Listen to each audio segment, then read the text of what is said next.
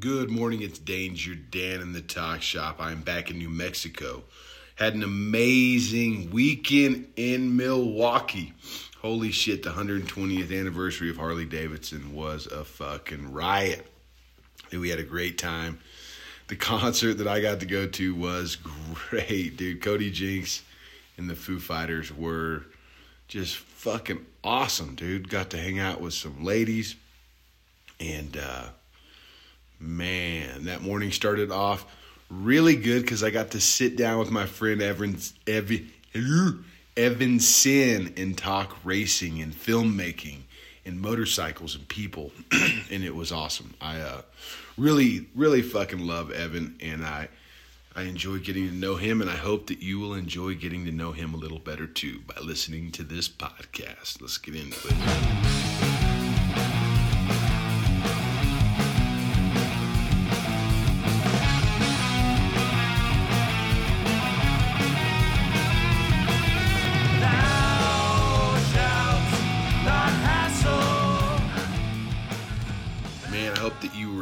Party this weekend in Milwaukee because it was fucking great.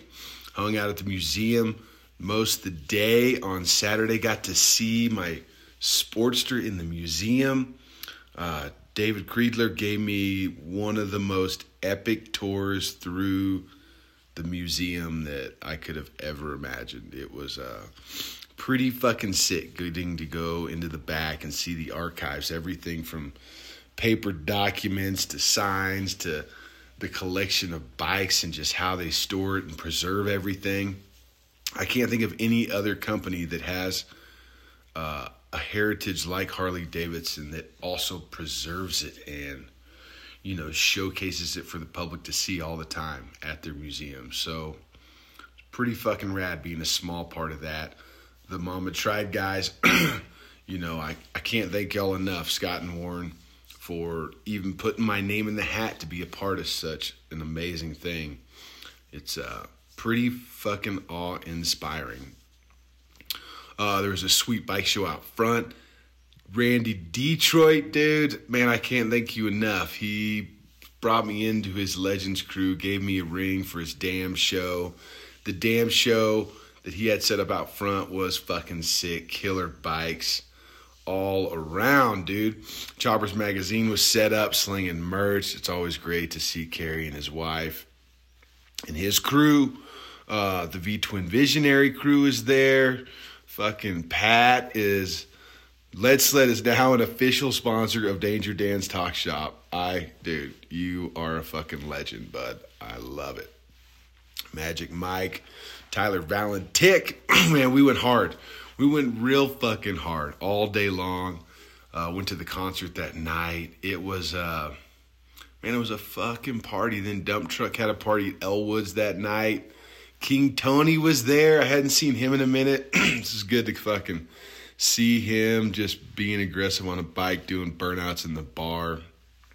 It was uh, it was a lot of fun. It was a it was a lot of fun. I wish I could have been there sooner to catch more of the stuff. It looked like they did a like a an adventure off road training course, some shit, you know, let some of the you know, people that have done some groundbreaking things on the Pan Americas got to do some talking. I got to see Greg and Ella from Poland, the couple that I did a podcast with down in South America. And that was really fucking cool to see them like in the States, in Milwaukee, getting the attention and recognition they deserve for all the miles they put on their bike together, traveling across South America, now America. They are headed to Alaska. Uh, this other girl, black lady from DFW, who rode the Pan America Highway down to Ushuaia, who I need to have on the podcast. She was there as well. uh, I, and I, you know, I didn't get to hear any of these talks, but I mean, it looks like there was a bunch of shit that happened. Uh, you know, it there was a fucking party, and uh, yeah, just stoked to be a small part of it. Really stoked, and uh, I can't wait to see what the future holds. uh, now, the next event now is is going to be Sturgis. Uh, I'll be riding up there next week with the crew of dudes doing an off road adventure through Colorado and pieces of Wyoming. It's gonna be it's gonna be really fucking awesome. Uh, there's a Prism party and a Choppers Magazine party at the Harley Davidson booth in Sundance Square or Sundance. So I think they call it maybe it's Outlaw Square in Sundance, South Dakota. Uh, the Prism party is Saturday. Choppers Magazine party is Sunday, I believe. There's a Lead Sled Custom show on Monday, and then there's the Lead Sled Sportster Showdown that happens over at Camp Zero on Wednesday. And, uh, dude, make sure you're following all those companies to see more about it. It's gonna be fucking sweet. I, uh, you know, I always think I'm only gonna stay for a couple days at Sturgis, and uh, and then the party just keeps going. Sasha's having his chopper show on Friday, right there on the main drag. I think it's on Lazelle at the end of town. Definitely don't want to miss that chopper show either. uh, after that, later in August, we got the Virginia City Roundup in Virginia City, Nevada. It is a chopper show and rodeo. Uh, I found an adventure loop, like an off road Virginia City loop. And since uh, Choppers Magazine is going to haul my Pan America from Sturgis out there, I want to do a ride Saturday morning. There's going to be a big concert and a big pre party Friday night and then we will wake up and do the hangover ride around the Venture Loop. So if you got a Pan America or any adventure bike, dirt bike, whatever you got, Sportster, let's do the adventure loop Saturday morning and then show back up at the Chopper Show Rodeo. And I believe that all starts at noon. So we'll have plenty of time to go do some off road exploring, and that would be fucking rad. Uh, after that is Party at the Pen. That is Labor Day weekend in Boise, Idaho. Check out Party at the Pen. This is where we are going to do the the Danger Dan Penitentiary Run to Party at the Pen. That's right. Whoever can take a photo of their bike at a penitentiary, or whoever takes their bike, whoever, what am I trying to say here? Whoever can gather the most photos of them and their bike at penitentiaries on their way to the party at the pen show is going to win a 12 month uh, subscription to MC Shop Tees and uh, probably a stash of MC Shop t shirts that I already have and whatever Danger Dan shirts I've got uh, if I have your size. So, uh, Chop merchandise, I'm sure we'll be throwing in some stuff as well and I cannot wait to see all the pictures. I'll be I'm trying to get some things freed up. That that weekend is my wife's birthday. So if she can't be up there, I'm not going to be up there. So when I ride back from Virginia City, I'll be doing my own penitentiary run, stacking up some penitentiary photos as well. It should be a fun thing. Uh, so I hope that you will be a part of it. And uh, yeah, looking forward to seeing the penitentiaries everybody finds with their choppers on the way there. Be fucking cool. Now, this show, like all shows, is brought to you by MC Shop Tees, your t shirt of the month club, the only way to support every local motorcycle shop. Each month, you get a one off limited print t shirt only available to subscribers. Every shirt also comes with a postcard that tells you about the shop, where they're located, and what they specialize in. Uh, this month we did a special shirt for Kevin Teach Bass, Bass, Boss up in Milwaukee. It was cool fucking seeing him in Milwaukee. He was at the uh, museum. I got to meet his mom and his dad as well, which it's always cool, like, you know, seeing where people come from uh, and hearing about, dude, his mom, she's got a fucking shovel head. She's got a Sportster trike. She's got a sidecar rig. His dad has got a fucking panhead he's had for like fucking 40 years or some shit. Pretty fucking sweet.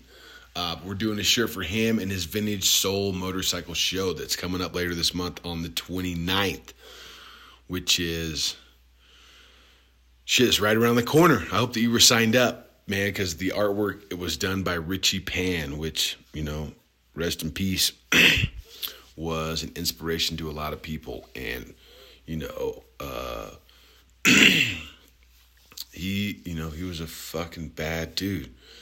You know, that Richie Pan. He was well known in the community, tattoo artist and artist. So to be able to put his art on a T-shirt and put that out through MC Shop Tees is really fucking sweet. So I hope that you're getting one of those shirts. I can't wait to get mine. It's gonna be fucking rad. Um, if you want to support the show but you don't want any t-shirts, go to dangerdanstalkshop.com. There's a Patreon support link where you can donate five bucks a month. Keep this show on the road. It'll also put you in the uh, drawing for a hundred dollar gift card to Lowbrow Customs. That's right, a hundred dollar gift card. I know that your chopper needs some parts. If not a cooler tank, at least some maintenance items like a chain or oil. They got it all there, man. They got wheels. They got lead sled custom parts. You definitely need some lead sled custom parts on your chopper. You know, lead sled, dude. Uh, he, you know, he got, you know, he picked up a lot of momentum years ago building Sportster parts, but he does a lot of stuff now and has been for doing it for years. One of my favorite things that he makes is uh, the fenders, and he's got a bunch of different options. My favorite part about it, though, is all the metal he uses to make fenders came out of Humvees there in Dayton, Ohio, where he's based. They used to put machine guns in the top of Humvees. So they would cut a circle out of the roof of the Humvee and Pat would get all those circle pieces, and now he's got, I think he's got like an 18 wheeler filled with those fucking things, and that's what he makes all his fenders out of 13 gauge steel, rolled by hand. Well, I mean, with the machine, you know, right there at his spot, his shop. So that's fucking cool. They had a party there recently. I wish I could have made, and uh, his shop is fucking wicked. So we'll uh we'll try and make that party happen next year because I think it's going to be an annual thing he's got a rad spot. Uh, so, anyways, yeah, you can buy his shit at lowbrowcustoms.com. Um, also, every every five dollars you donate from now till the end of the year will put you in a drawing to win a trip, win an expedition thanks to Motorcycle Sherpa. That's right, Bear and Booty put on some of the baddest fucking trips ever in Nepal, India, and Mongolia. I got to see Bear while I was in Milwaukee. He just got back from a fucking epic trip to Mongolia where he had round the world Doug helping him out. So, you know, not only does Bear curate some of the baddest fucking ex- expeditions over there, he brings some of the raddest people on board. And he's got me on board uh, for the first uh, Nepal trip this fall the Ride to the Heavens, November 1st through the 13th.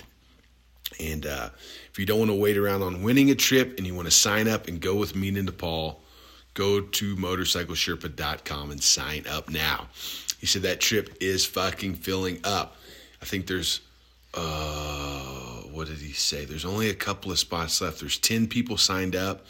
You know, we're thinking 12 or 13 is about the max because we got some fucking hellions that are gonna be out of hand and it's gonna be a sweet trip. So go sign up quick before we have to, you know, cut that off, and uh, then you'll just have to wait, wait for the next one, or maybe you'll win one. Uh, uh, but it was cool seeing Bear and talking about the future.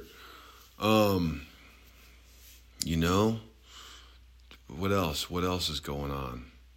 What else did I miss? Oh, I recorded another podcast with Oliver Jones on Sunday.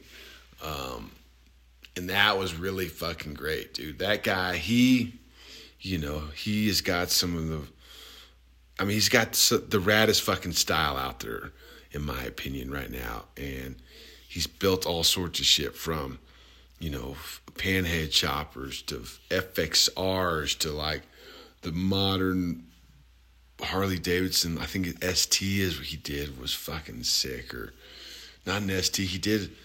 Oh, just wait till you hear this fucking podcast. But he's also working on a Pan Am now, and you guys, your mind's gonna be fucking blown. I can't wait to see it. So it's cool talking to him. I also stopped and recorded a podcast with Chopper Charlie about his trip over to Russia, which was awesome. You know, I love catching up with Charlie and. uh I was actually hoping to meet up with my friend Pablo in Denver, and it just didn't work out.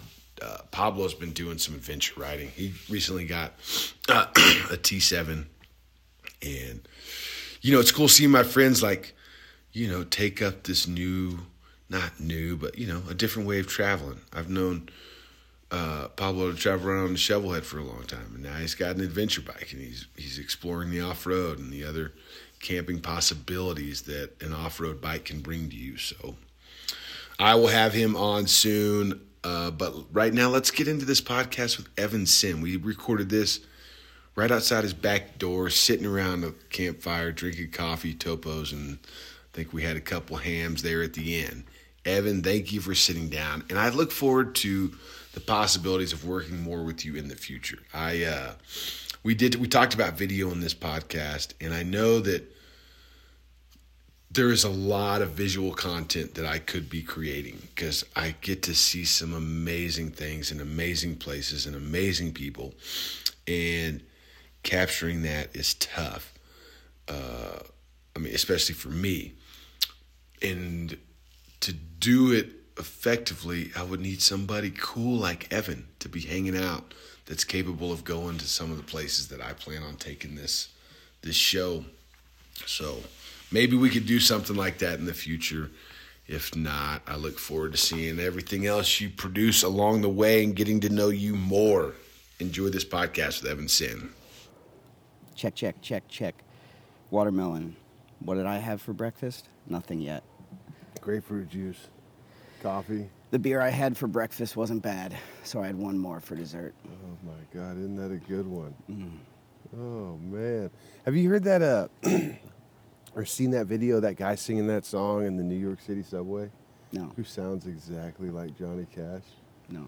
Oh, he's just like a you know street performer, and he puts it on, and it's like if you weren't watching the video, you would just assume it was, you know, an old recording. That's awesome.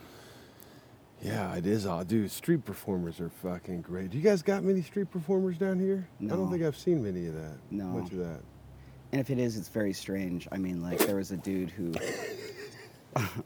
there was a dude dressed up as a pinata on a bicycle, just like doing wheelies around. Dressed up as a pinata. Uh-huh. How do you dress up as like wrapped up with? Oh, full, Like like, mummy and the weather. paper? Yeah, the weather was like this, and he's like full pinata. I assume he burns the thing after he's done because it can't smell well after it's all over. Was he just hoping to get hit by baseball bats or what? He just wanted to see. Um, that would have been a good bit, though. Yeah. Maybe he was he was full of dressed up as candy. What's in there? Yeah. Dude, we fucking uh we did a chopper run two years ago. Or last year or some shit. And one of the last stops was at our buddy Spencer's place in Aztec, New Mexico. And his daughter was turning 16. So we fucking stopped at the Mexican market, got food, bought this big old pinata, and all of us grown men, you know, did the pinata. But I made everybody spin around on the bat for their age. So, you know, it was like fucking spin around 30 fucking times. Yeah. times. It was hilarious. everybody would just stand up and grab the bat and just fall right the fuck over. I had a, a person who shall re- remain nameless. They had a family party, but once again, Milwaukee weirdness. Um, they're filling this pinata with candy. Uh, there was also a small bag of Coke on the table. Somehow, someone accidentally put the small bag of Coke into the pinata. Children were present. They Like, knew it was. this was an accident or this was an accident. it was an accident, truly. And so, pinata finally breaks. Four grown ass adults run much faster than the kids just to get this thing of Did they see it or they knew that it was that it had to have gotten mixed in? correct. Okay. They knew that they it was mixed knew that in. it was in there. That's good. You got to be careful. Just throwing elbows at kids, knocking them out of the way. That's a good pinata. That sounds like are- a yeah, real Mexican These pinata. kids are thinking like, man, these, the, these adults really like candy. and they do. Yes, they do. They do.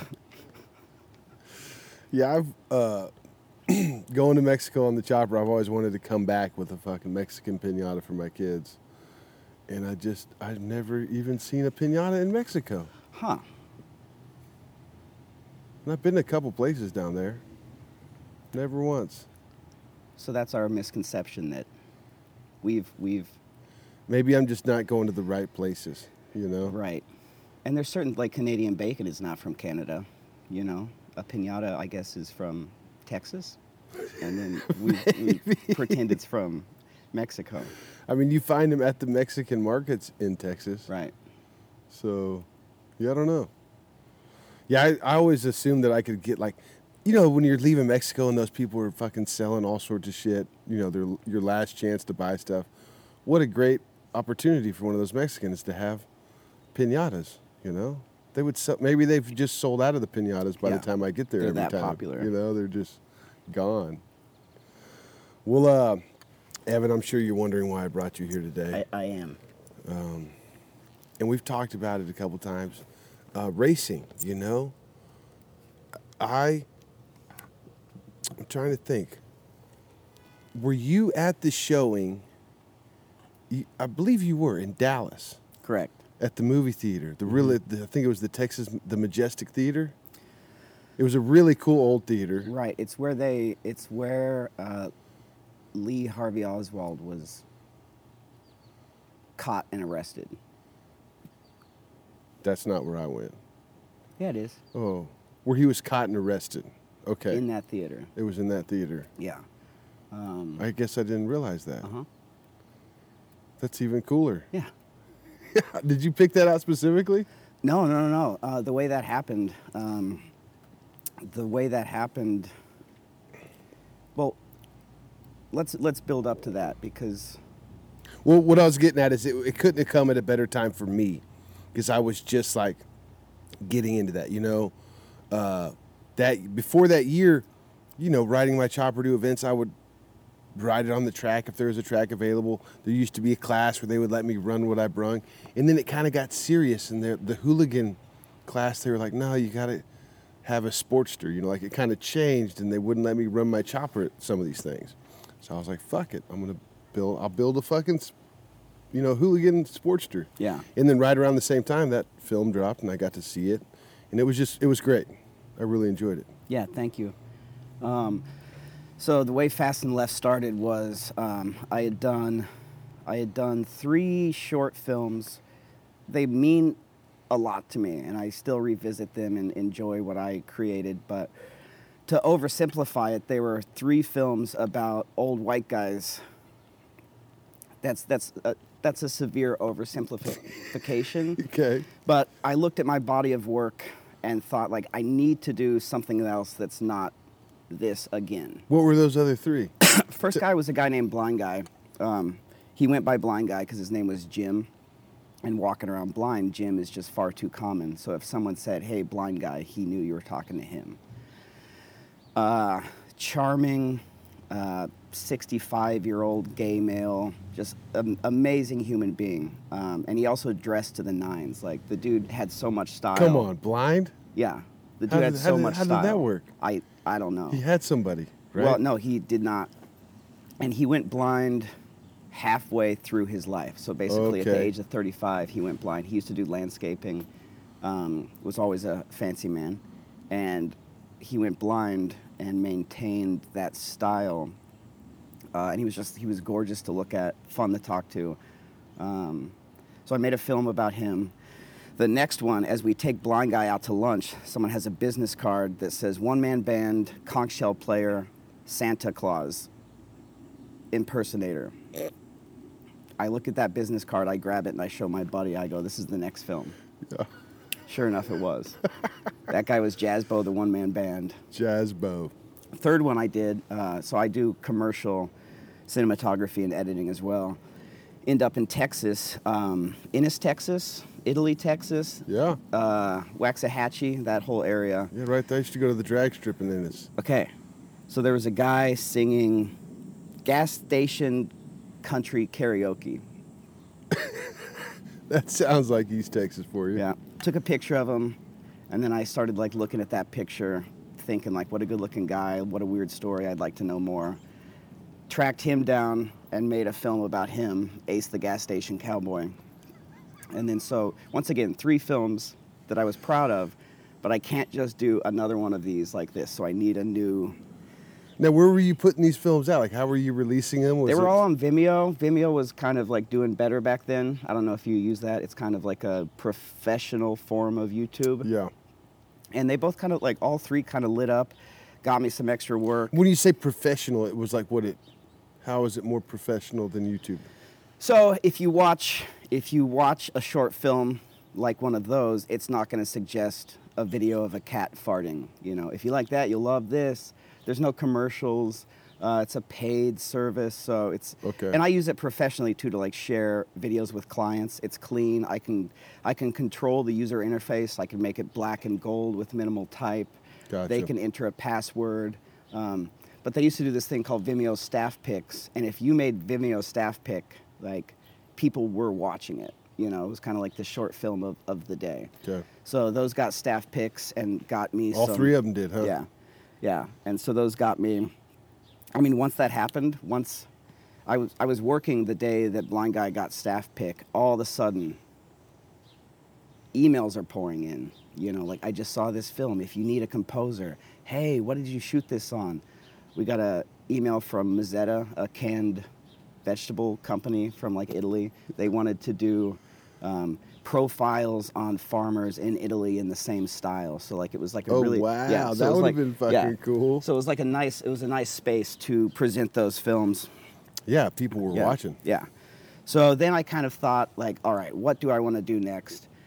And um, motorcycles interested me. I thought motorcycles sure are fucking cool. I didn't know. I didn't know what what side the brake was on, what side the clutch was on. Really, they were that foreign to you. Correct. There's a fucking set of leathers in there, bud. We'll get there. We'll get there. It's awesome. yeah. So How long ago was this? All right. Um, at, at this moment, this would have been about seven, uh, this would have been about 10 years ago. So I make a list of things that I want to approach. Pinball was one, tiki bars was one, um, crop dusting, airplanes was one. So I just had this list of like things I would like to possibly make a film Now, on. were you getting pushed um, outside of your own artistic, you know? I was I was challenging myself to uh, approach a subculture that I was not yet Okay. aware of. So I ended up hitting up uh, women's moto exhibit, um, and I I I filmed an event for them with women and motorcycles, and I wanted to get a shot from a motorcycle. I have my red camera. It's large. It weighs like 20 pounds. So I ask if I could hop on someone's bike, and this gal uh, offers her bike, and she goes, "Have you been on a motorcycle before?" I go, "Yep." I had not. So hop on a bike, and I was so fucking stoked.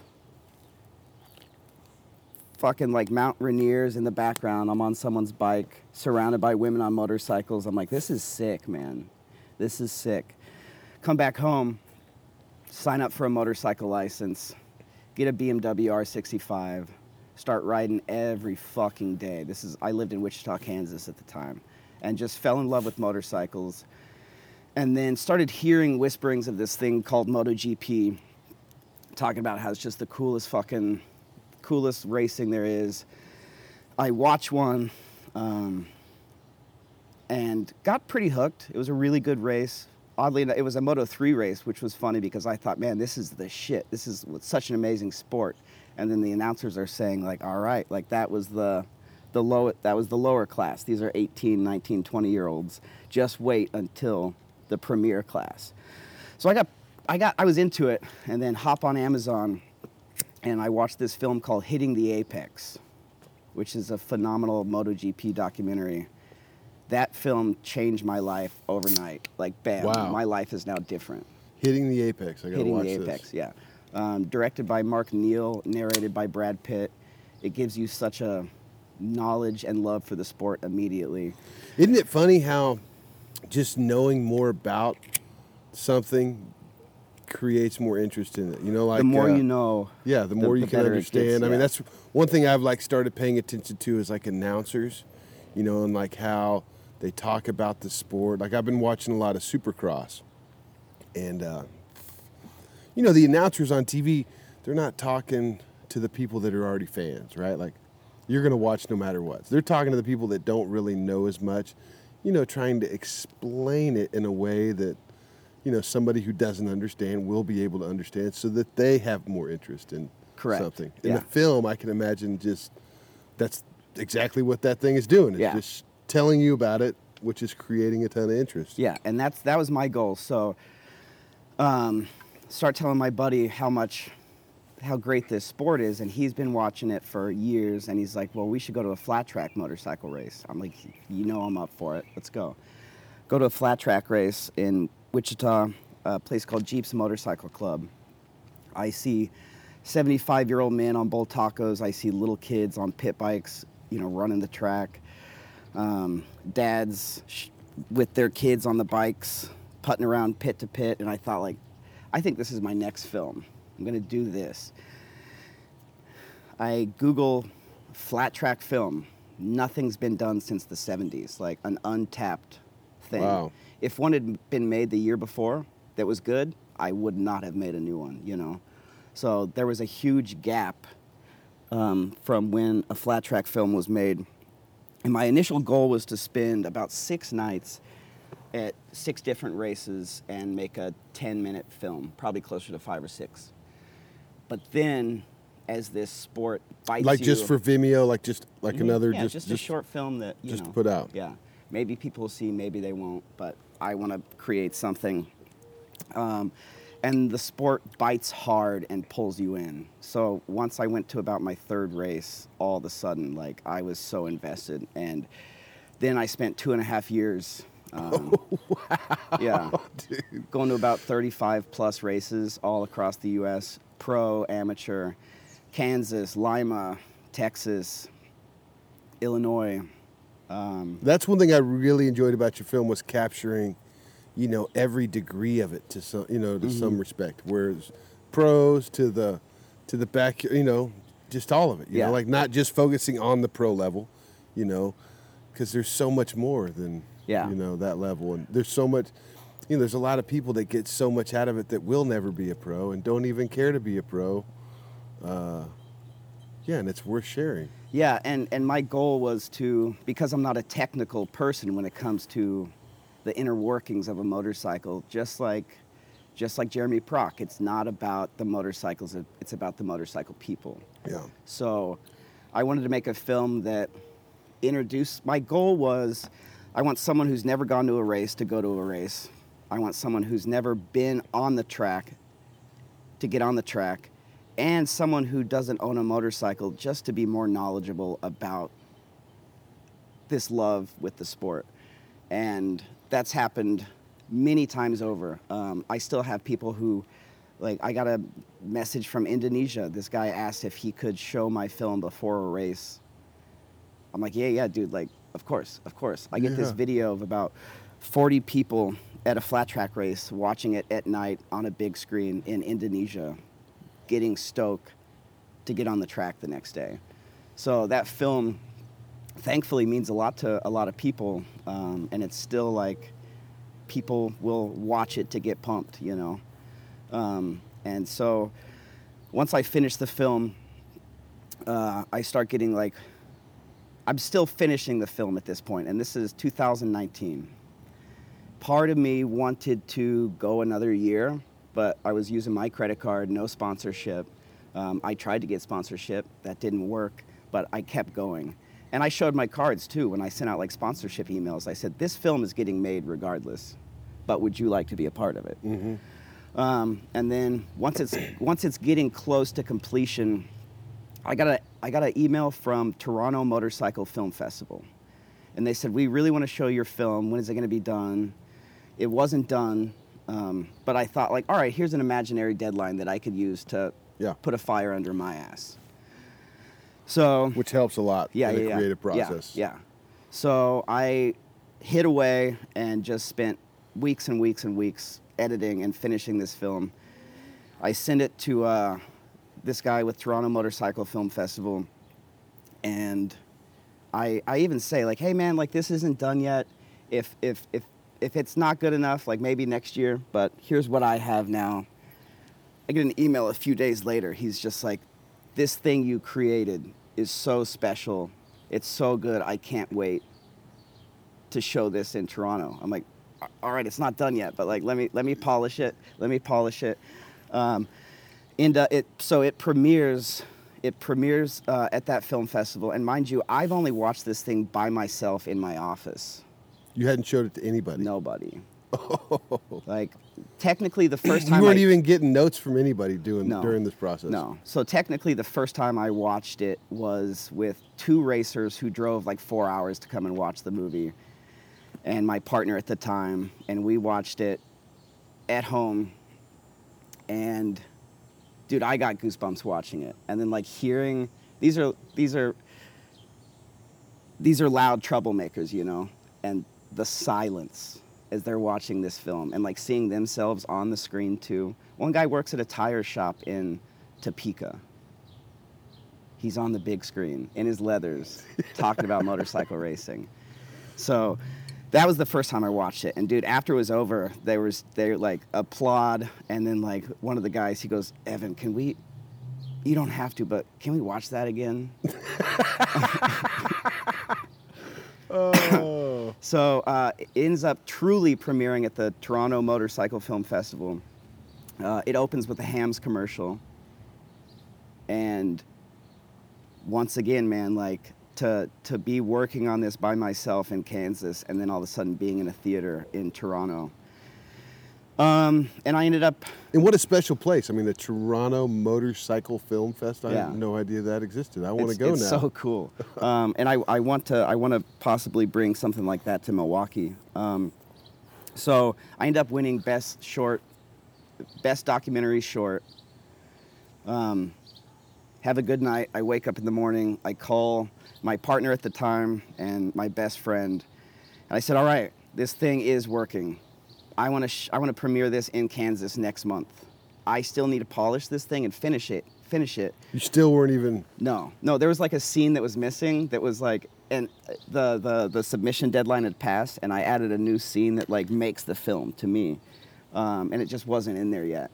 So uh, I said like, in next month I want to premiere this in Kansas, and I asked my buddy, I like, can I can I give you the responsibility of finding the place to show it, making like an art show I want to make this special, but I'm busy. And my friend Gavin took over that responsibility, nailed it. We end up in a art gallery that could house about 150 people. We had 400 people there. we had there's no elevator. There was there was racers who had been paralyzed, um, and people just grab their wheelchair and carry them up with them. Like it was, you know, it's that community. Yeah. So we had this place fucking packed full of people. They had to kick people out. And I made the dumb mistake of supplying free beer. I didn't know there was going to be that many people. Oh. Um, so yeah, then after that, people start seeing, you know, photos of like this film premiere and stuff, and I start getting messages from Gary Inman from Sideburn, Chris from Brazil, uh, Germany, Indonesia, Texas. Like people want to show the film, and that's how we met. I end up uh, this guy. He once again he did all that shit. I just let him show my film, and I showed up, and we show it in Texas, and they literally passed around a hat, and I got a hat full of cash for my work, and met a bunch of people. Honestly, I don't I don't remember meeting you there, but I do remember. Uh, I don't know that we met, but I mean, I, I have you were there. I have your sticker on a flask. Maybe we did meet. We did. okay. We did. I don't remember it. Did you look the same back then? You you haven't I- changed your bit, right? really, no. Okay. Um, so then, uh, yeah. So that's when we first met, but you know, a connection wasn't established yet. Um, but yeah. So then my film's shown everywhere, um, thankfully.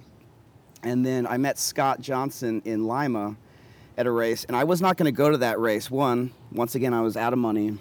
Been doing this for a long time. That was a 14-hour drive for me in Lima. But Gary from Sideburn and Scott Johnson from Mama Tried were going to be there, and both asked if I was going to be there. Were you aware of Sideburn and Mama Tried at this point? I mean, Yes. you were okay. Yes. Um, so basically, yeah. So Sideburn is a very, very, very well curated, well done uh, magazine out of the UK. I started buying issues. That's how I met Jeffrey Carver. Was through that magazine, technically. So when Scott asked if I was going to be there and Gary asked if I was going to be there, I just said, "Yeah, of course I am." I, that was bullshit. I was not going to be there, but I thought this seems like a positive opportunity Yeah. to one see a motorcycle race, and then two meet them. So that's how I met Scott, and then Scott offered to do a showing at Mama Tried in 2020, and hop in my car, 12-hour drive from Kansas to Milwaukee. Six hours in, the world changes. Mm-hmm. I was here. Yeah. And I send I actually called Scott and I'm just man, I know this is a shitty day. I also don't know Scott at this point, you know. Like, man, I know this is a really shitty day. Do I still have a hotel room or not? because if I don't, I'll turn around, you know. Yeah, yeah. Um, he's like, we can't cancel the hotels. Uh, you have a room, whether you use it or not. And so I, I come up here, have a fucking blast, you know. So good. Yeah, It was that so was yeah, exactly. We made our own fun. We we worked with what we could, and you know, on the way back home, like people are joking, like, can we still hug? Like, you know, uh, my buddy says, like, dude, if you see toilet paper, buy it. So like that was the day the world changed, and that was my first experience with Milwaukee. And then uh, yeah, fast forward three years, I live here now. Wow. Yeah, Scott's great. I'm glad I've gotten to, you know, Oh, get to know him Scott's so good. special, man. Like Yeah. that whole crew. Well, and Prach for president. Prach for president, Yeah. dude. I fucking, I mean that. I mean, I mean that. That man has a special, a special place in my heart. Like, Well, so, like, did you look for, yeah, like, so you look for a flat track film? There hadn't been one. Did you start researching other motorcycle films, or That's- was it? Did you just? that's all I did, dude. yeah. Okay. And once again, I had a partner at the time who I still love dearly, um, but I was probably insufferable around that time. Every, if you've seen, we could walk through my house later and look at some of the books and art, but everything in there is about motorcycles. Yeah, I- and it's not, it's not for decoration, you know. it was research. I watched every motorcycle move, movie, film, you know, whether it was about racing or outlaw shit. Like I just consumed motorcycles constantly. So yeah, I did a lot of research, but then also um, a lot of other documentary films. Like there's a filmmaker named Les Blank who um, does subcultures, a lot of like deep south food, people, um, Appalachians, uh, music, uh, and he's he's a kind of guy that like chills out, has a beer with these people, gets to know them before making something. He's not some pretentious art prick who shows up and steals from them. He lives the in the community, which is what I did. And there was a special point when I was parking where Now, did you do this intentionally, or was that just kind of the way it manifested itself? it was Or- intentional. Like Yeah. that's that's that's always been my style.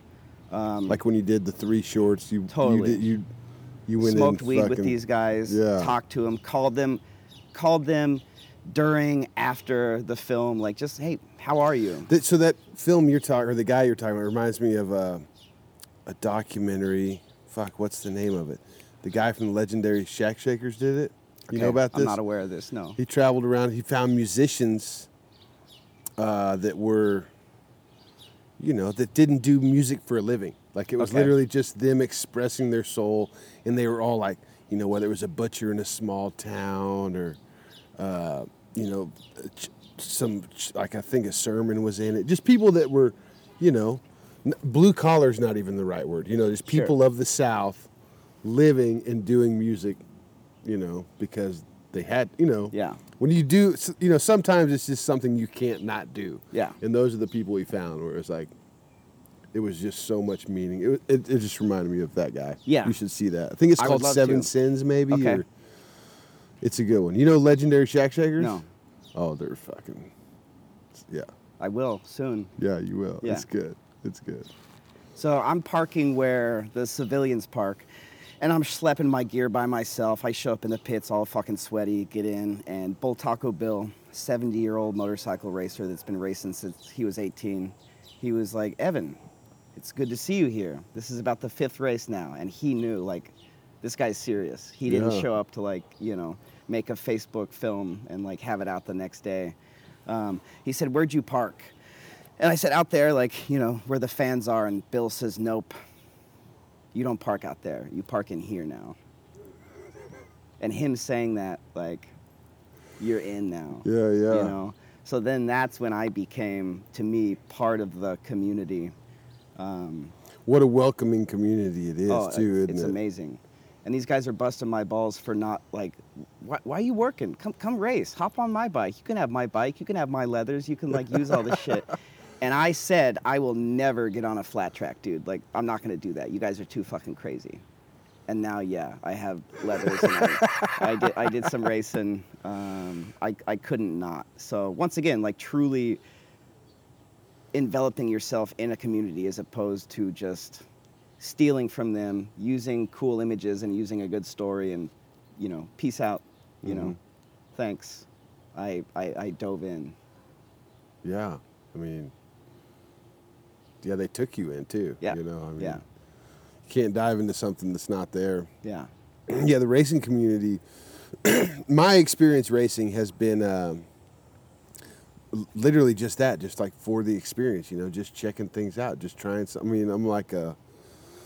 I don't know. I guess I'm like I always want to know what's around the next turn. You know, I'm just curious. Yeah. You know, so I've tried numerous kinds of racing, but it's it's that that community, that welcomeness is it's pervasive in all of it. You know, one of the really interesting ones, and I haven't done this one, is is land speed racing.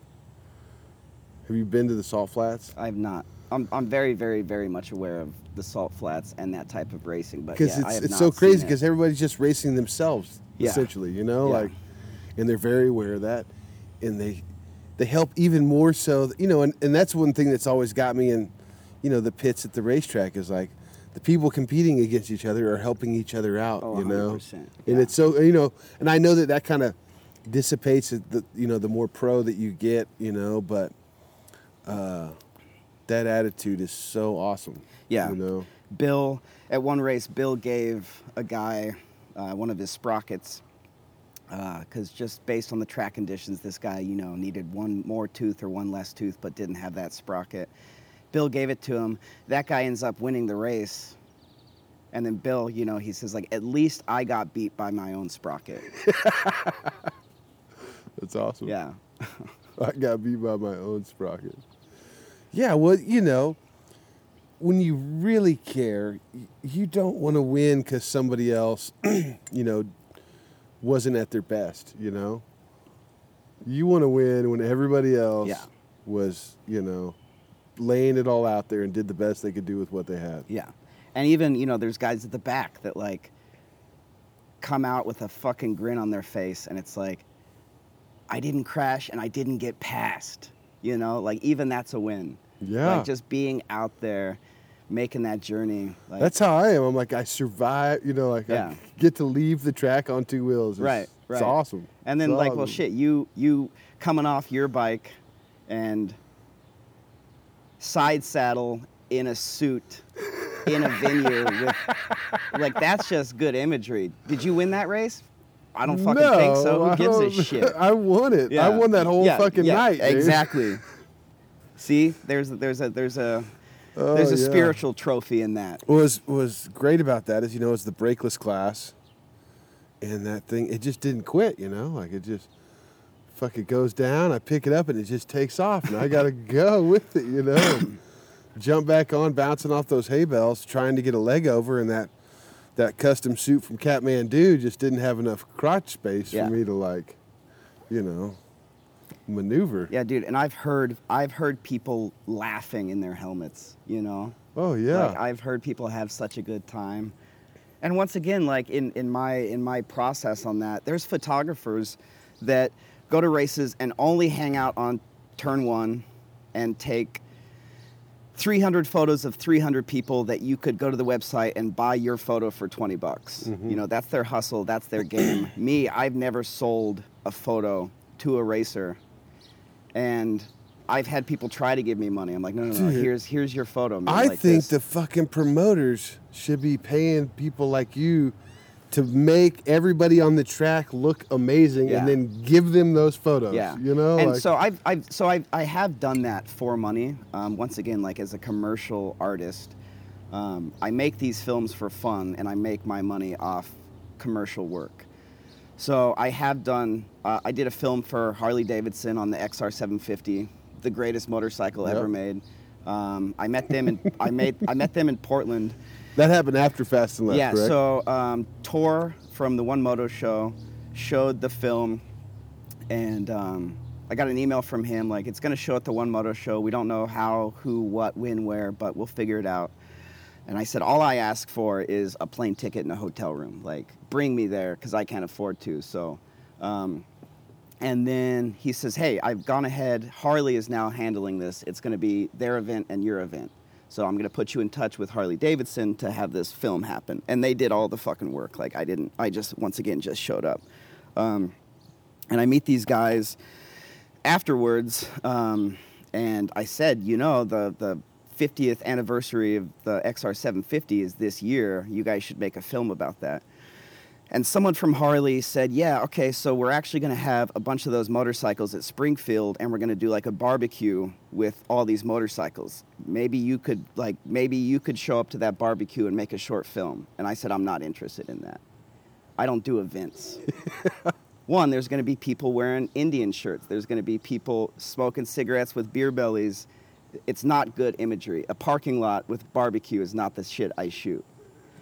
So I said, you know what you should do? And I just shot my shot and like fully presented them my idea, which they could have just walked I mean, away. but did you even have a plan for that, or did it just kind of come up, or had right something you've been thinking about? I had about? no plan. Yeah. Um, so I said, no, what you should do is interview Mert Lawwill, Jay Springsteen, Chris Carr, Jeffrey Carver, who's the last person to win on an XR 750 and also now one of my closest friends. You know, I met him literally in the pits at an AF, my first AFT race, didn't know who he was, and now he's homie level. Like he's, he's, he's, he's, he's special. Um, and he's the last guy to win on an XR 750. And a Harley Davidson hasn't won in the premier class of AFT since that. You know, the new Harley is not winning. No. The the Indian Scout is. But he built he he beat Indian Scouts that day on 47 year old motorcycle. So sick. Um, so Harley paid me to make that film, and that brought me across the U.S., meeting all those racers. And at that point, How much of a sell did you have to put on them? And when you present that idea, I and had they were to. like, yeah. So basically, my initial my elevator pitch was in a bar in Portland, which you hit the corporate level. That's not enough. yeah. You know. so Even when everybody acts like it's enough, right, it's still right. not enough. So pretty much, it was like great idea. Now present it to us, and it's like I thought I just I thought I just did Yeah. that, you know. Um, so then, yeah, I had to uh, do a little bit of a gamble and hire hire a producer based on trust. Uh, hey, man, if this goes through, we're working together. If it doesn't, let me know what I owe you. Like, you know, because this isn't a real job yet. And like, that's one of the shittiest parts of this career is uh, estimating building an idea that could just go nowhere, you know. So they bit. I, I put together a great package. I actually I I went to a company and asked like, hey, like I need to build a proof of concept and I want it to look really nice. Um, and I asked them what that would cost. They said eight thousand dollars, and I said. I, I'm gonna go elsewhere for this, and I did it all by myself. Um, I, fuck, dude, Photoshop, um, checking spelling, like it was, it was. That's not what I normally do, but I made this fucking awesome proof of concept. It was beautiful. It had a style, it had a look to it, and then they bit, um, and I'm really thankful. So then, once again, like like doing homework, man. Now I'm obsessed with this motorcycle specifically. I already know a lot about flat track now. I know who these racers are, but then I start deep diving on the XR750 I approached Gary from Sideburn, and he he and I wrote the script.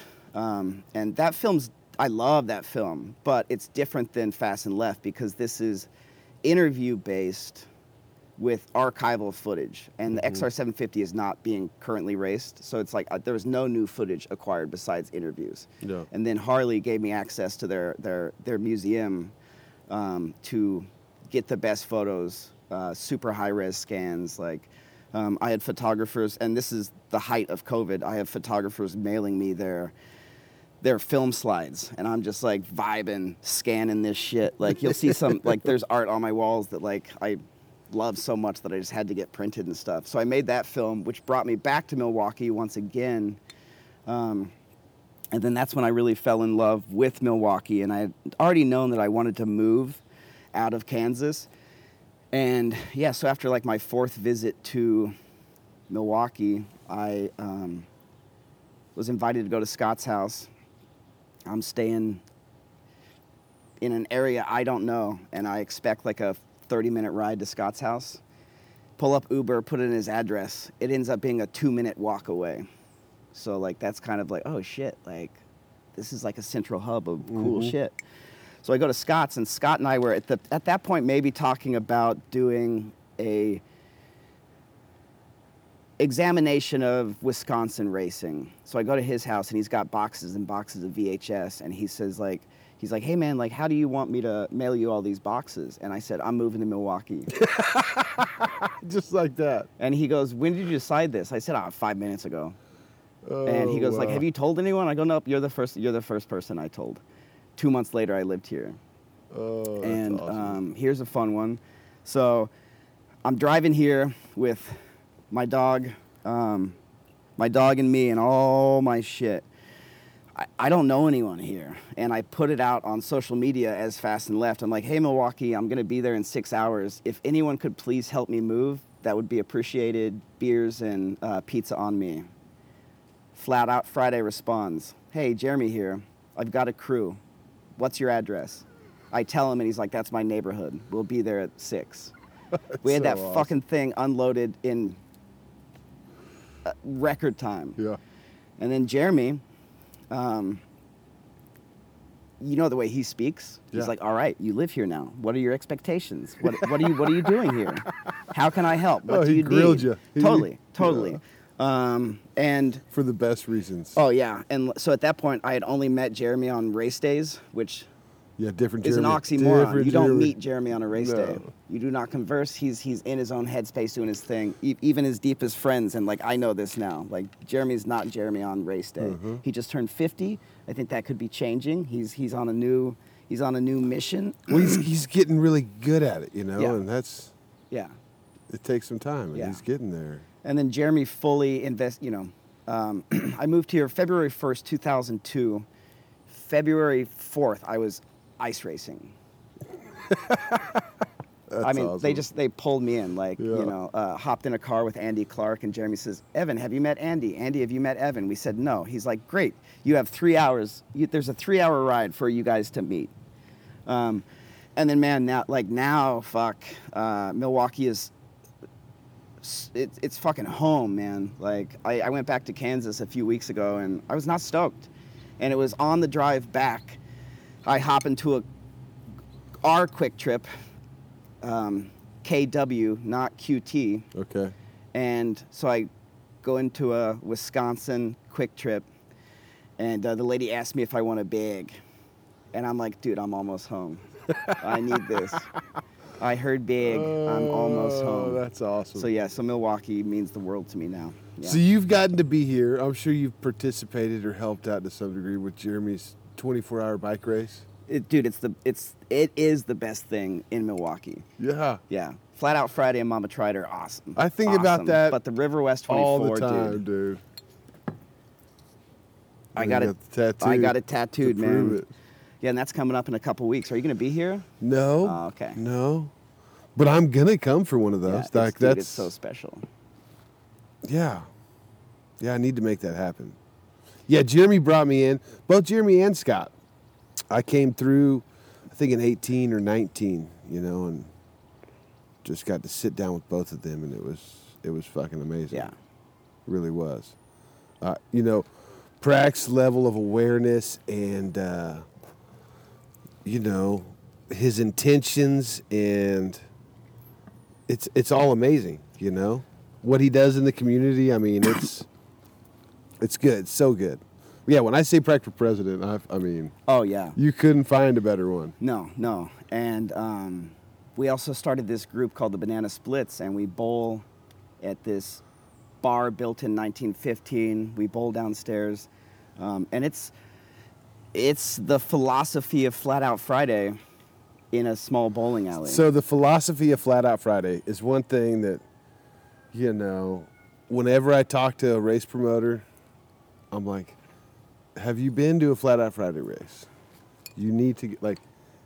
I see what you're doing here. You don't even understand what you're doing here. Yeah. You need to go to a flat. You need to pay to just be in the pits. Sign up. Do whatever you can do to get in there and listen to Jeremy talk because every promoter needs to go listen to the way that he approaches it and uh, and they would go they would get so much out of it man Yeah, uh, the racers would get more out of it. The Everybody. fans would get more out of it. Yeah. There's no there's no lull. There's no downtime, and that's if you go to a professional flat track race. There's a lot of downtime, a lot of lull, a lot of complaining, a lot of bickering. And one of my favorite bits of Jeremy is, you know, this is very important.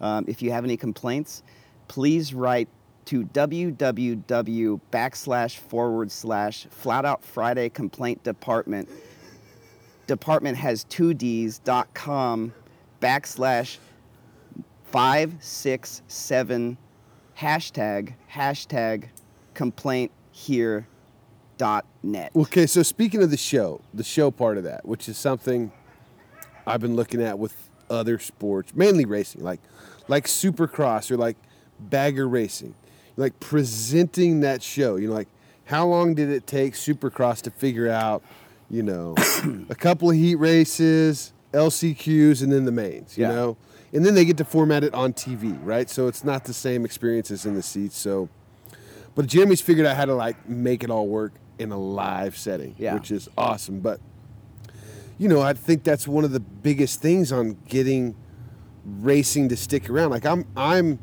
curious as to how they're going to do that with bagger racing if that's going to, you know, if they're going to figure out how to present it in a way to keep it going because there's a lot of money invested in Yeah. it. So with the, and that's one thing I always this is one thing I want to talk to you about. It's like racing itself. You know, it's a very interesting uh I don't even know what the word is I'm looking for, but like you know, the reason it's been able to stick around is because of the money. Like the, you know, not just the fans. You know, like it's the companies have had to invest in it. You Yeah. know, to keep it, you know, viable so that they can sell motorcycles. You know, the bike winning, and all that's kind of changing with the internet. You know, like before, if you wanted to get in a magazine, you had to be on a podium. Well, now if you just do something goofy, you can not make it in a magazine, but you can get in front of thousands of eyes on Yeah. the internet. So I know that that's affected racing big time. You know, uh, what's your take on all that? You know, and where is where is it going, or you know, like that development from the early beginning. I mean, because the way I see it, you know, like it's kind of like the same with rallies. You know, like the, the Sturgis rally, we'll take for example. You know, it started with a hill climb and a flat track race. Uh, so many people showed up. The city's like, "Fuck this, we can't do this anymore." And then companies like Harley Davidson step in, like, "What do you need?" Yeah. So that our fucking customers have a place to ride their motorcycles to. You know, like, Yeah. And they've gotten involved, and now it's where it's at now. And, and I believe that racing is, you know, kind of on the same thing. It's almost like subsidized, if you will. You know. That's, what do you think about that? Um, I I miss cigarette money. Yeah. Like Camel Pro Yeah. racing, like that was the time, man. when I was Like- going to Ennis, that drag strip, Yeah. oh yeah, fucking Yeah. Winston everywhere. Yeah, so that was that was that was the golden age. Um, now, now with the professional circuit, I'm not sure where it's going, man, because their biggest sponsor is Mission Chips. That's a weird sponsorship. So weird. And, And, on the roofer hot, guy from hot- Texas. on a hot day like this, they'll give you a free bag of chips with nothing else to go with it. That's, I, I think that could be improved. Um, but uh, Indians pulling out, Harley pulled out. Um, Harley pulled out like three days before they uh, put my film online. and it's it's you know it's on Harley Davidson's YouTube channel. The comments are full of like, They wow, pulled out right. what a time. Oh so the God. comments and like someone I I you know I finished this work and was proud of it and then like I start reading the comments and a friend of mine he goes dude post and ghost. He Post goes, and like, ghost, don't read that it. shit. Um, so I, I as far as the professional circuit I'm I'm not sure where it's gonna go. Um, I don't have high hopes for what's happening right now.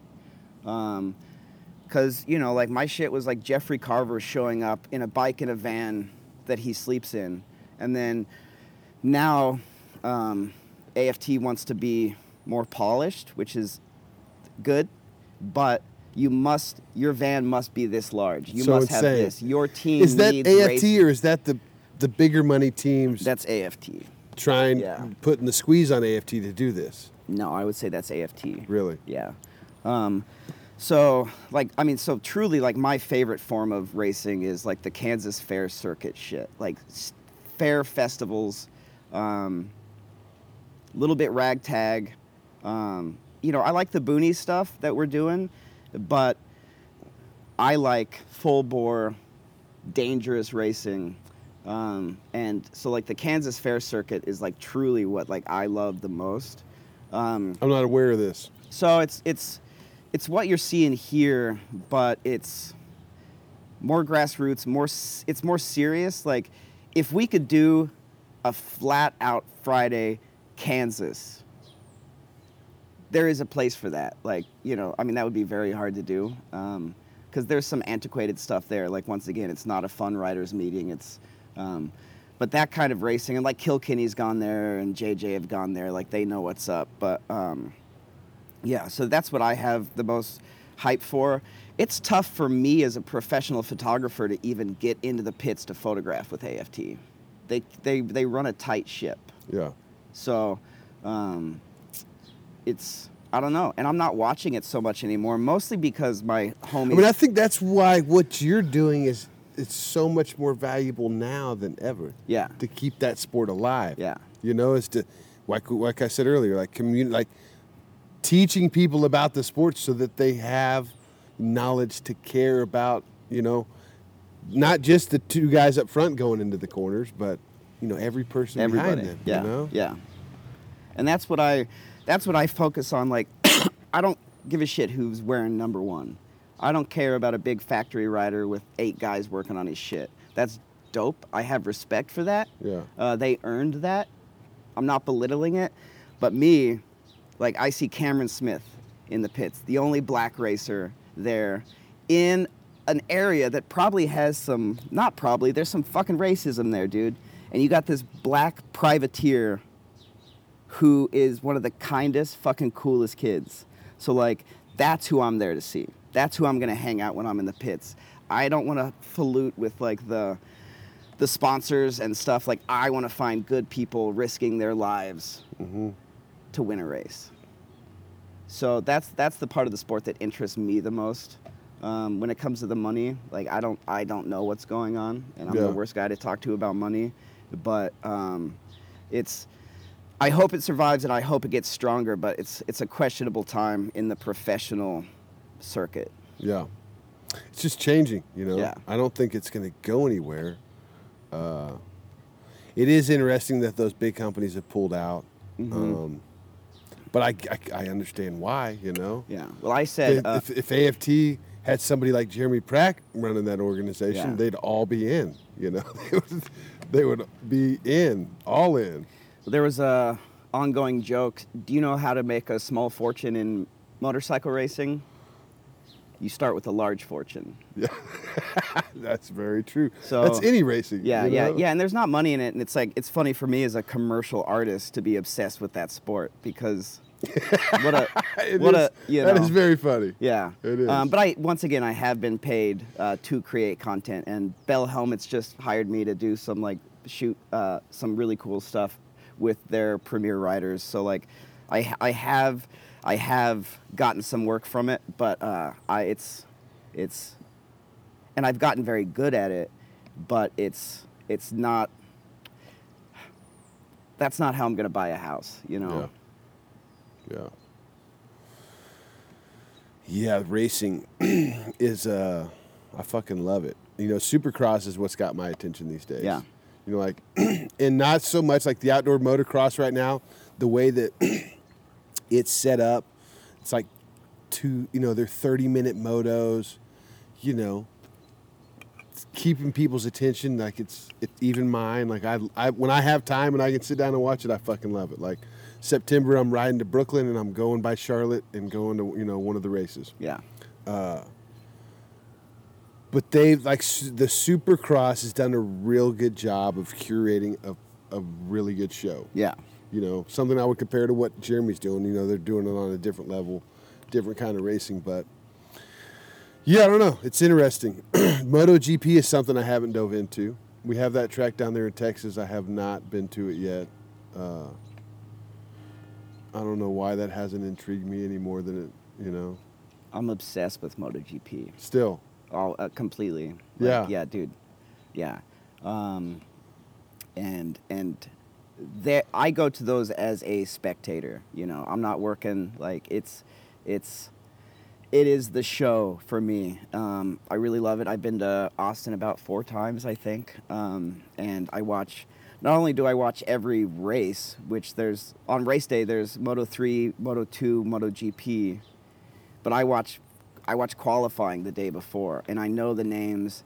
And honestly I really like inviting people over to watch it with me. Um, it's their first time and they're like I might have questions. I'm like fucking throw them at me man. Like Yeah. I want you to be more knowledgeable you know? I want yeah, you to because know then you'll be more excited about coming over and watching this yeah, with me. Yeah, and then like if you like, you know, after the race, someone takes their helmets off, and some woman might be like, "That guy's fucking cute. Like I like him." And so then the next race, it's like, "Ooh, there's my guy." You know, like Yeah. once you get to know people, Yeah. then it makes the sport so much more. Dude, what. I love, I got some friends that I love watching Supercross with because they're fucking just great. They're animated people. Yeah. They know the sport inside and out. And it's back to that like announcer thing, you know? And I just, I sit there and I'm like, God, I wish I could share it. Like, there are other people, right, that are watching those races that don't give a fuck about Carmichael telling you that the guy who gets the whole shot's going to be out front. You Yeah. know, like that's important. Yeah. It's like, you know, and he's not talking to those fans, but there is a space for somebody to do like their own announcing. You know, where it's like Mm. Dude, totally. the fucking the real fans talking to other real fans. You yeah, know? yeah. Well, and look at like how uh, Micah and Mark talk on. I don't know if you heard because in the pits you couldn't hear what they were saying. I couldn't hear Dude, shit. they're fucking hilarious, Yeah. and like they're not rooting for the guy in first. Yeah, They're rooting for this guy. Like he's like this fucking motorcycle. Is that's such a better ex- approach yeah. for the yeah. bigger array of people. Yeah, this motorcycle is about to explode. It's gonna pop in five, four. You know, they're just like laughing about other shit. Yeah. Um, all right, so and so won. Who fucking cares? Yeah. But this guy, Danger Dan in this suit. Once again, they would say things like, "This is the man who won the race. He stole our hearts." You know, like that's not not that clinical, clean. It's like Mystery Science Theater meets a motorcycle race. You know, Yeah, yeah, fucking yeah. make me laugh. Well, so I think, uh, which isn't surprising, Dana White did it with UFC, and he brought in Snoop Dogg. How'd that go? Like it, he wasn't on the main broadcast. Mm-hmm. It was just like, if you want to watch this showing with Snoop Dogg doing the commentating, Yeah. then it's this other package. Yeah. Which is fucking genius. You know, like just having somebody that's more in touch with a certain culture or communic- you know, way of communicating. I mean, I think that there is an opportunity for that in almost all sports. Like when I was growing up, my you know, my dad loved fo- loved sports. We'd watch football, but we would listen to the radio Yeah. and watch the game because the guys on the radio. If you're listening to a game on the radio, you fucking know what's going Yeah, on and you yeah, care. Like yeah. you don't you don't need the bullshit. That's fucking. That's genius. Yeah. So you listen to the guy on the radio who has like, you know, isn't only giving you the play by play. He's got an opinion that's that's going to go past most of the people Yeah. that the announcers on the TV are talking to. yeah. And now with the internet, it just seems like there's an opportunity for that to be done. Click this so much button easier. To Yeah. listen to this. Yeah, like while you're watching Totally. Supercross, Dude, that's genius. Oh, you want to listen to these guys, or do you want to? so. Uh, But I guess if they did that, then, you know, they're talking. You know, you got a guy who cares about the race. He invited some people over. Yeah. He's watching it. Yeah. Now he's listening to somebody else. Where if they had the guy that does the good announcing, could talk to those people that are just at the party and suck them in. You know, Yeah. it's all about that. So I get it how they can't really stand behind. It doesn't really help what they're doing. Yeah. You know, paying those announcers that big money. But like Supercross just brought in. Uh, oh fuck! Of course I forget his name. Oh fucking James Stewart. You know Okay. James Stewart. Yeah, yeah, yeah. He's announcing now. Okay. And it's hilarious. Like you can see it. He's got these nicknames. He's just so much more colorful. Yeah. You know, and it's it was. Uh, you know, he came in for a couple of shows. You know, Carmichael's been doing it for a long time, and now you can see like the, you know, he was threatened there at the end of the season. Like he's like, oh fuck, this Stewart's fixing. Now we're now we're not racing on the track together. We're like, Yeah. we're seeing who's gonna have the spotlight on the fucking TV. Yeah, You know. yeah. It's interesting. You know. So in 2020, uh, the some of the AFT guys got together, um, and there's a motorcycle racing video game with a flat track.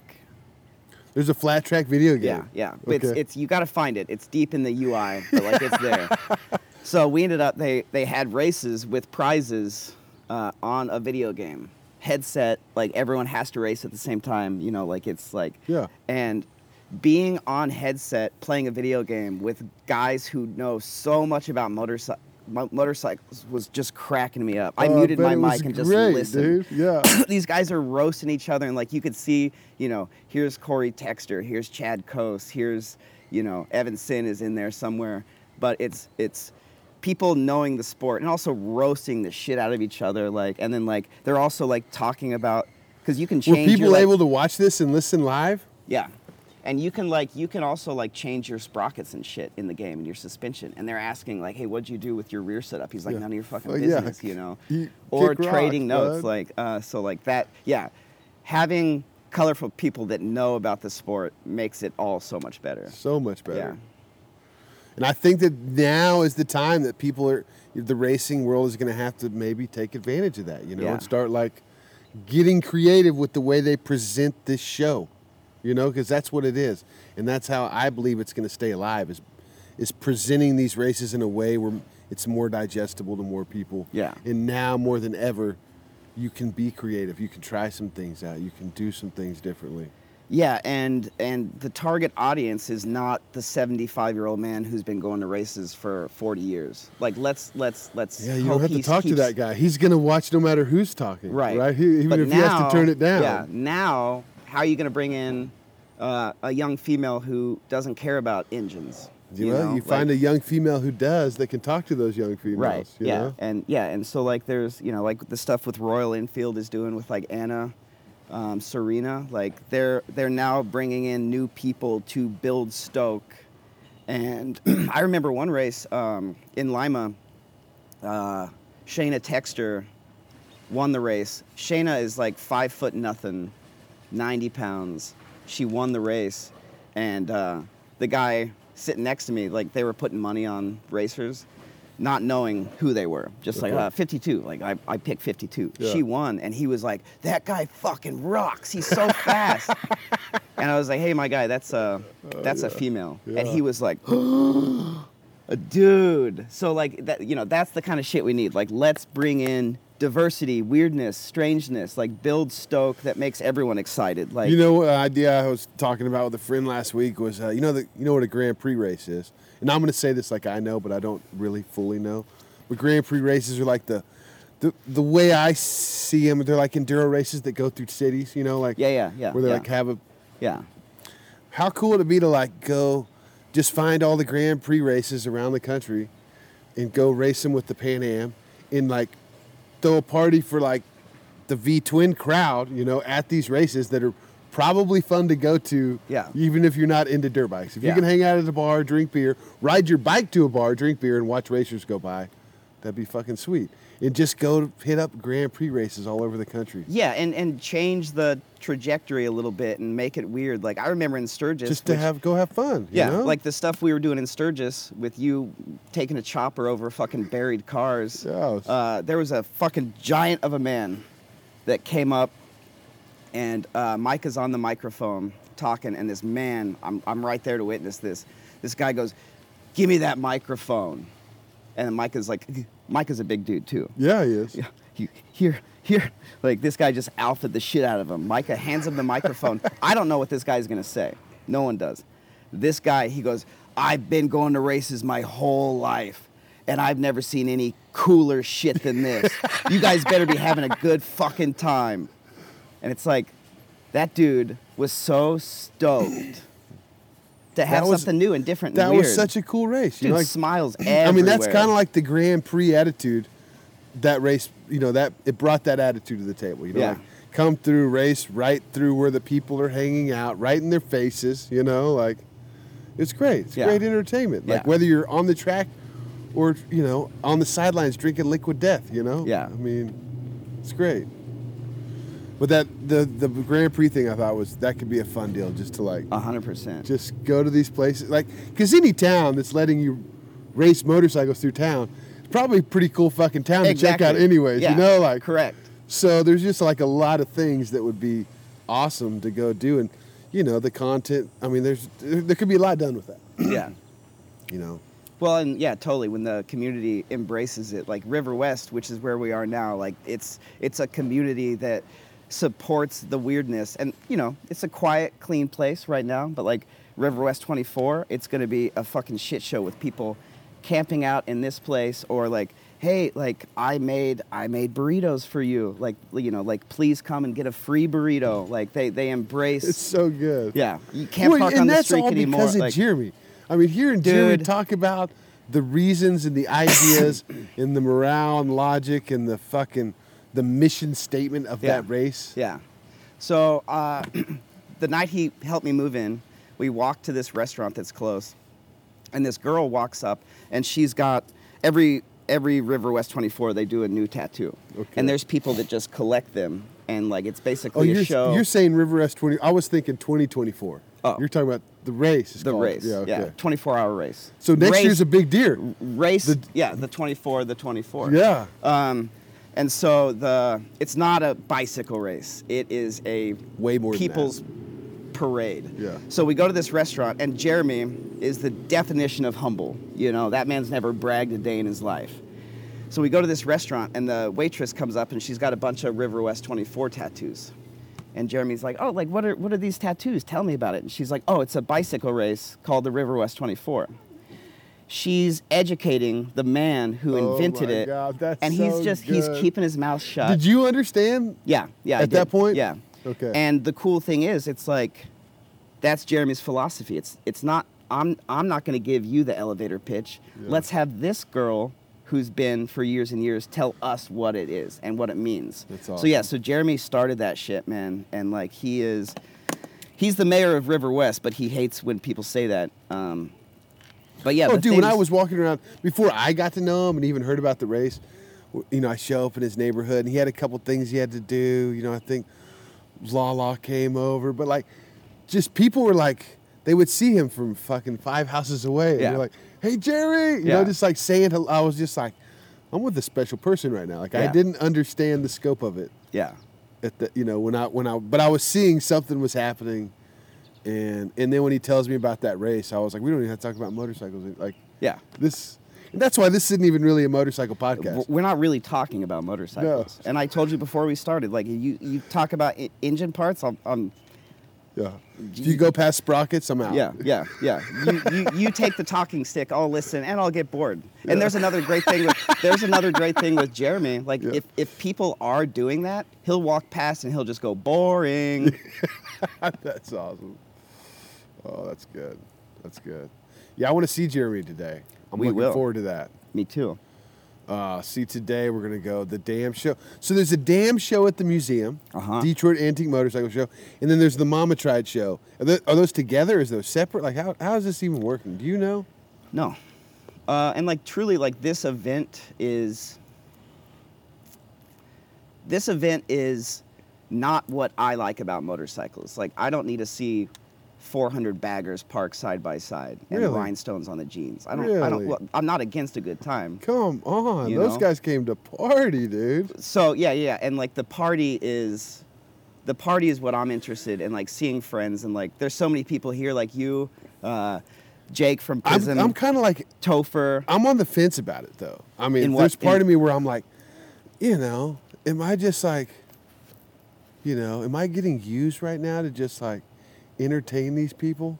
you know, or like Is like that a bad thing? no, I don't, and I, and that's where I'm like sometimes I don't know. Yeah. Like I'm like, you know, like, you know, we do a chopper show at Daytona and Sturgis where it's just like we're just like the sideshow over here, you know, for these other people. Yeah.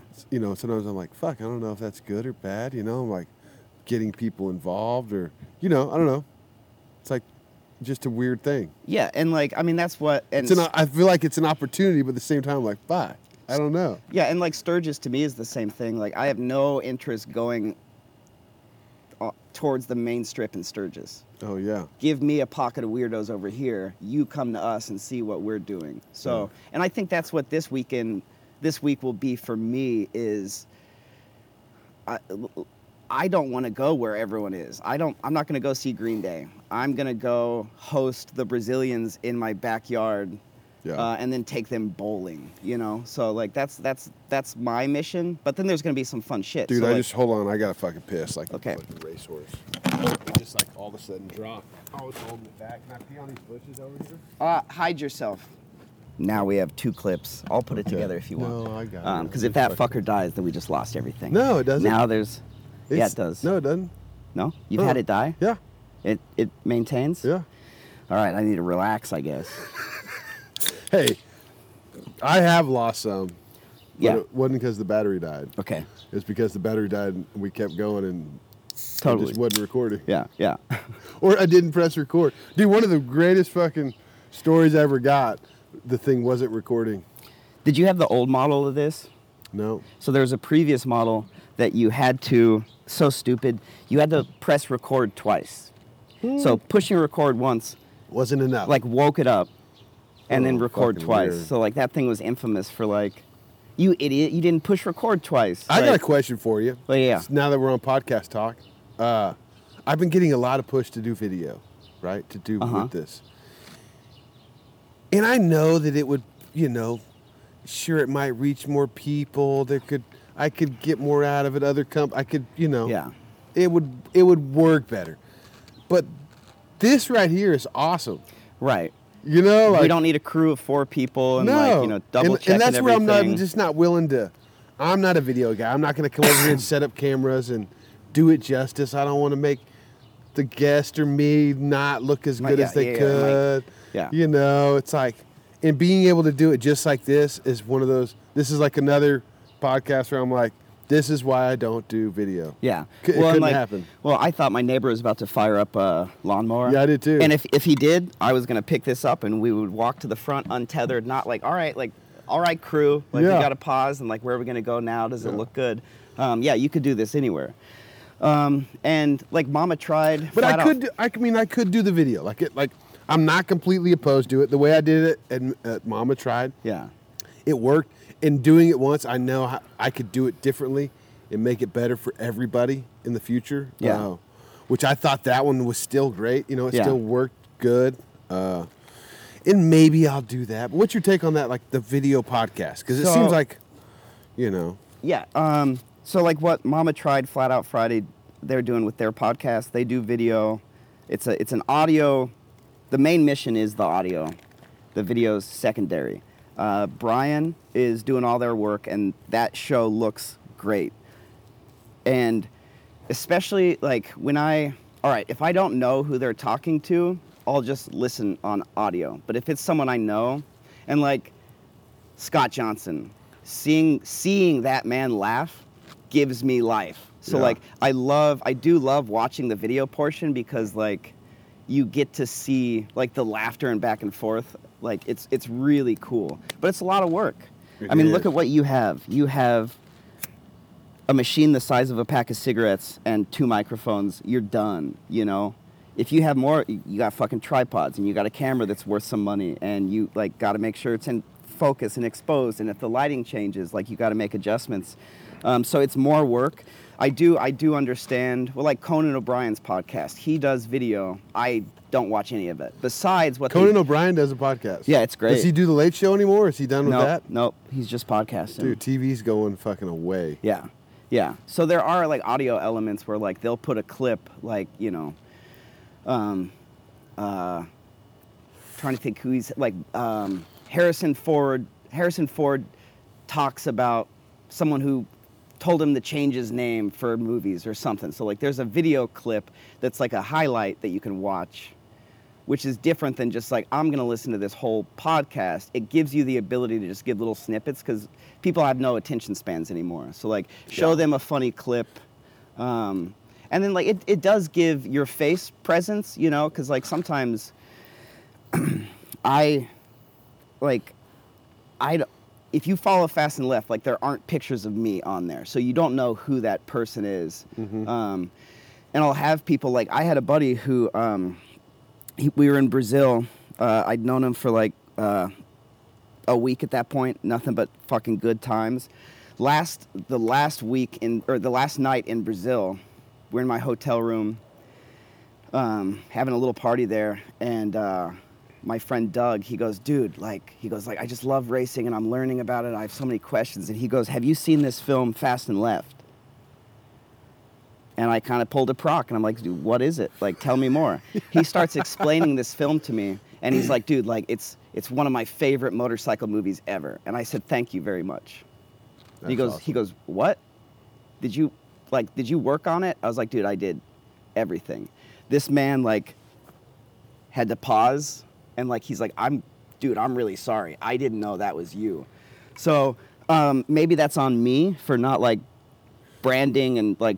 I mean, I don't. is it a bad thing? it's not a bad thing at all. I don't think so. Yeah, but like in bringing it back, like if if I brought an image to, if you put a face on what you're doing, then you will garner more attention. But also, is that is that great? You might shy away some too. Yeah, Like with my T-shirt company, MC Shop Tees, from the get-go, I made it separate. Like I didn't want, I didn't want to like, you know, some to some people a chopper is pretty intimidating, right? I don't want Yeah. people who don't ride a chopper to think they can't be a part of MC Shop Tees. Yeah. So- and that was my main reason to keep it separate. Uh, you know, sometimes I wonder now, like, I, I talk to people and they're like, just think that's a show sponsor or something that's not, Yeah. that's somebody else is doing. Uh, you know, so I wonder maybe I should or maybe I, you know, I don't know. I'm just winging it. Me but too. It seems like there is some benefit to that, to Yeah. like me not being a part, not being the face of that company Yeah, to some degree. Trying to figure out how to like where if you come to me from the Danger Dan side of things, the talk shop, the podcast, then you know that that's my baby. But if you come to MC Shop Tees from a different avenue, it's Yeah. like, yeah, it's a cool fucking t-shirt company. yeah, But yeah, with the fast and left, I think, yeah, I think it's probably good to be separate. You know, to where it's just that, dude, that speaks so much. You know. yeah. And I have to remind people sometimes, like, to to discuss social media for a second. Like, I, if you look at my personal page, I don't fucking talk about motorcycles. You know, th- those are my friends from life, and then all my motorcycle shit goes to fast and left. And sometimes I have to like let people know, like, hey, if you're interested in motorcycles, please follow this. And then from the opposite end, like, hey, this is this is who I am. Like, these are these are two separate things. I didn't There's- realize you had a separate account until this week. I think. Yeah, it's just my name. Yeah, Yeah. Evan H. Senn, and then like Fast and Left. So it's like Fast and Left Film. So it's like two different things. That because I'm not a I'm not a I'm not a I'm not a branding guy. Like, and I've I've been called out a lot, dude, for like like Chris is roasting me right now for like not having a manager, not like going to seek out clients. Yeah. Like, you know, um, I'm not good at that. And if someone took over that for me, that'd be dope. Mm. Yeah, but, I, I feel the same way. I'm Yeah. like, I am so terrible at self promotion. Yeah. You know. yeah, Somebody could do that though. Yeah. There's a spot. I'm not. I'm not that guy. I'm not that guy. No, no. Yeah. So, how have you seen your work, like the commercial work, change? I mean, you talked about doing some stuff with Harley. Have you seen more motorcycle commercial work come your way Yeah, yeah. because of that film? mm-hmm.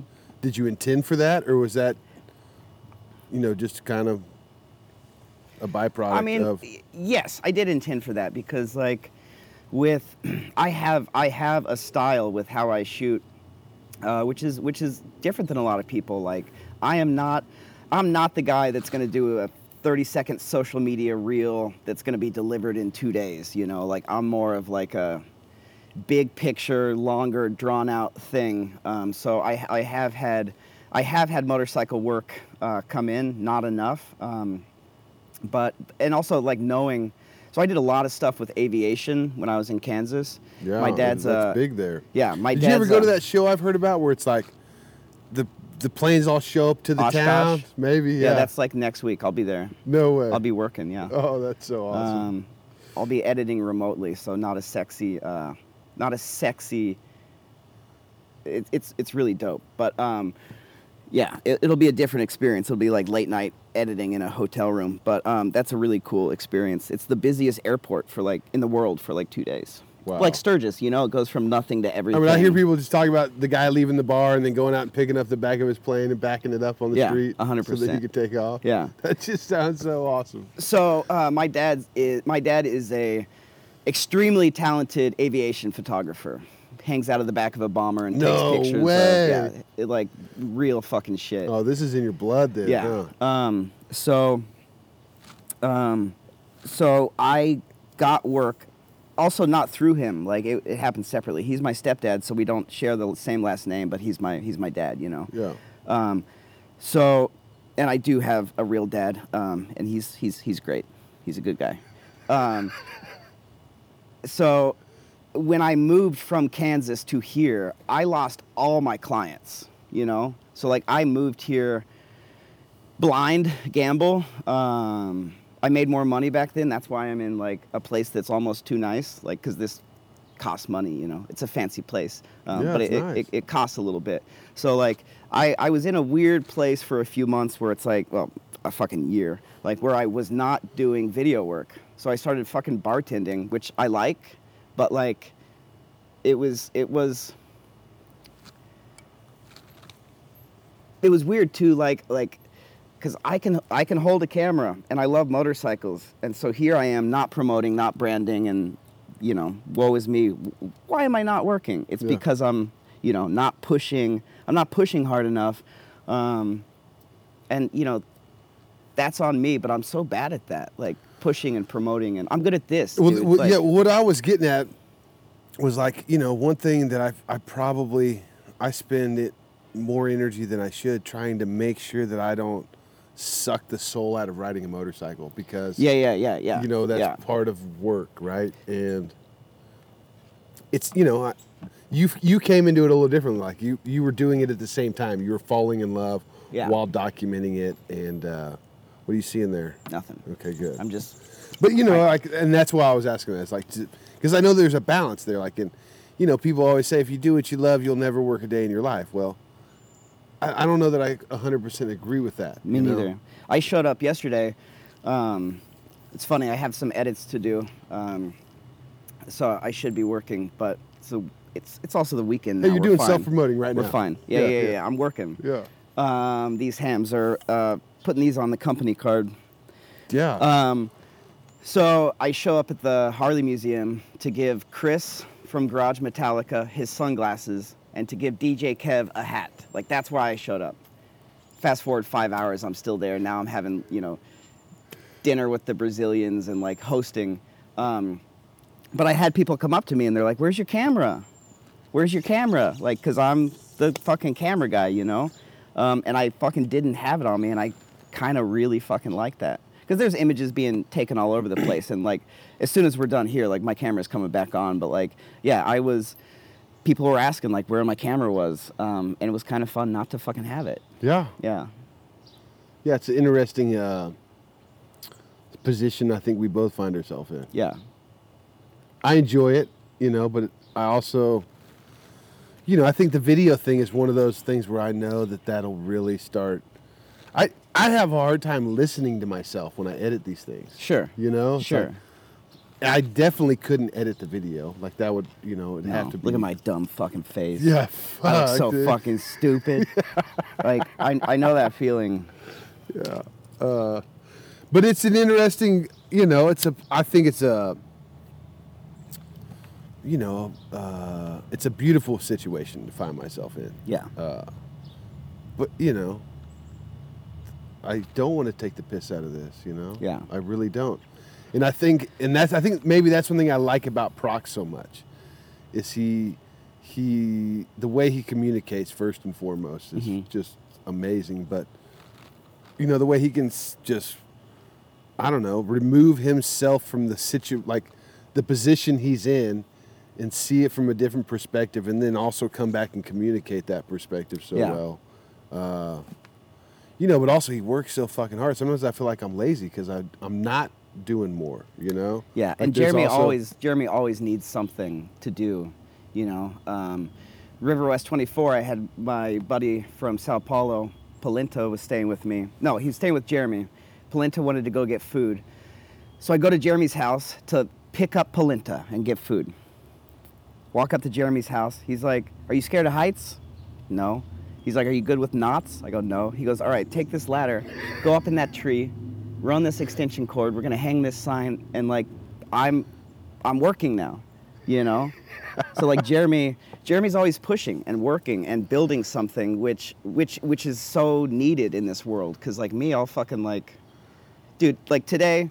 I, I will go to the war run, but like today, I could easily once if another person showed up and another person showed up, my whole day could be spent right here. Yeah. So sometimes I, I mean, that's how I find myself at events when I go Yeah. places. When I when I'm able to establish, like when I take my family and I, if I bring my family to an event, I'm establishing like a home base. yeah, And then I might not leave that home base. Right. You know, like there's other things I want to do, but once I'm there, it's Yeah. like, and then people show up and they're like, "Why would you leave here?" And I'm like, "Yeah, Right. the- the- yeah, and like you have such a, you have such a presence too. Like if you walk into event, an event, like people are gonna come to you, see you, and like the the the, the natural. You have such an ease and naturalness, you know, that like uh, is really inviting. So we're working even just by socializing, right? I guess. I mean, I don't want to call it work. Yeah, but it, it, it creates a it creates a presence and you it's know, a seeing- commodity. yeah yeah It yeah. really is. yeah. I mean, it, just being able to communicate, really. well Uh, dude and like one one thing that like meant a lot to me i don't know if you remember this but in Bisbee um, i that was fun i got paid to be there but also just talk motorcycles but i show up late i don't know anyone i walk into this hotel i'm kind of just looking around and i just hear boot steps coming behind me faster and faster, large feet, and you just grab me from behind.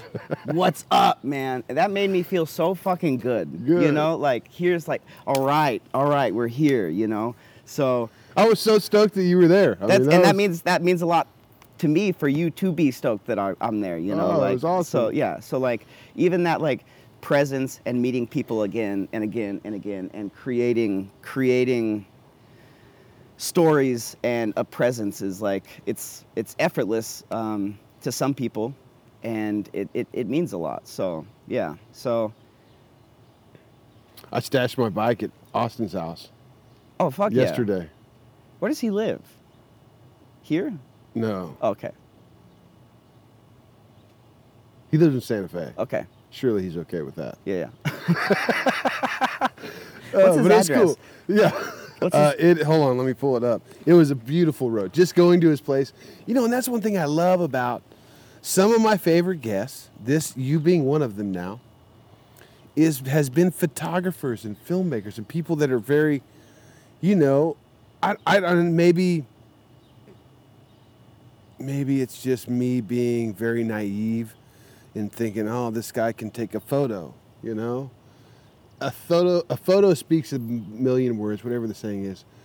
But so will that fucking person that's taking it. yeah And very very well at communicating too a lot of the times. At least the ones I've dealt with. You know, I've always enjoyed hearing the perspective of people trying to capture you know things with the you know with the camera. Yeah. Uh, Austin's one of those people I'm really stoked. I love talking to him on the phone. You know, like that's besides Bisbee, it's just been over the phone. you a big phone guy and I don't enjoy it. Like it's not.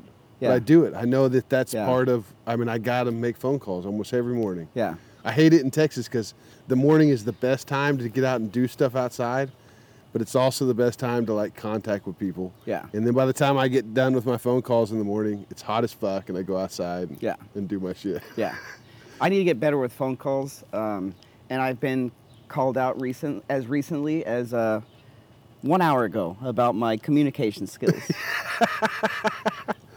Yeah. you know, And so I. Uh, It's 2023, man. You, can, I- you know, you got I- that thing at your fingertips. I am I am at a point now where I'm gonna focus on my communication because even this week it's gotten me in trouble and created some drama. So I my my goal is to embrace a little more honest communication and being upfront and you, you, see the you see the benefit of that with like people like Jeremy like there's there's no bullshit Oh, with he's that so guy, good at it, you know too. and if you I had an embarrassing early I love it how he doesn't really table anything. No. Like if something if something hits him that he needs to say, it's like he almost doesn't fucking hear anything coming out of anybody's fucking mouth. He Yeah. might be polite enough to let everybody yeah talk yeah until he can interject, but yeah he's that's that is the it's going to get approached or addressed yeah. right then and there. Yeah, and there's yeah, there's no gray area. Like you know, when Jeremy asks you how your day's going, you can't say good. Good. what made what made what made it good? What did you learn Yeah. today? What, what kind of smells? Uh, do you feel you know the people of Milwaukee better? Oh my gosh. Um, so I'm I'm I'm making a personal mission starting right now to um, be a little more like that with my be a lot more like that with my communication because um, it's necessary. If we just if we float by willy nilly without you know just assuming everything's going to work out, like you you you create your own future by the things you're saying and doing. I think what it is more than anything is what you just said is going, just letting things go. Is they will go, but unless you fucking put those thoughts and those energies in those things into context and communicate with yourself, even if it's like, like when I was doing the podcast through South America, where I was just going through all these crazy experiences, I wanted to do it like every day, do a recap. Yeah, You know, like just do a fucking 20 minute, this is what happened today. But then I found out that I, I wasn't that good at storytelling. I would disagree heavily. But if I would have these, if I would tell these stories to people ahead of time and like dial it up and Yeah. figure out and like, and not even, there wasn't even a lot of thought that went into it. It was just me saying the shit out loud to somebody, even if they weren't listening or paying attention and they were just waiting for me to stop talking so they could tell me about their day. It was just enough for me to like dial some shit up so that I could record it. Yeah, but also uh, that that initial conversation is probably what should be recorded, you know, because that has a natural ease to it as opposed to, all right, I just hit record, now I'm talking, and like, well, today you didn't say we're recording now, you know, it just it it starts, it goes, Yeah. which is where the best shit happens, you know, before and after. Um, so, yeah, I would say if you if you want to do things like that, do it exactly like this.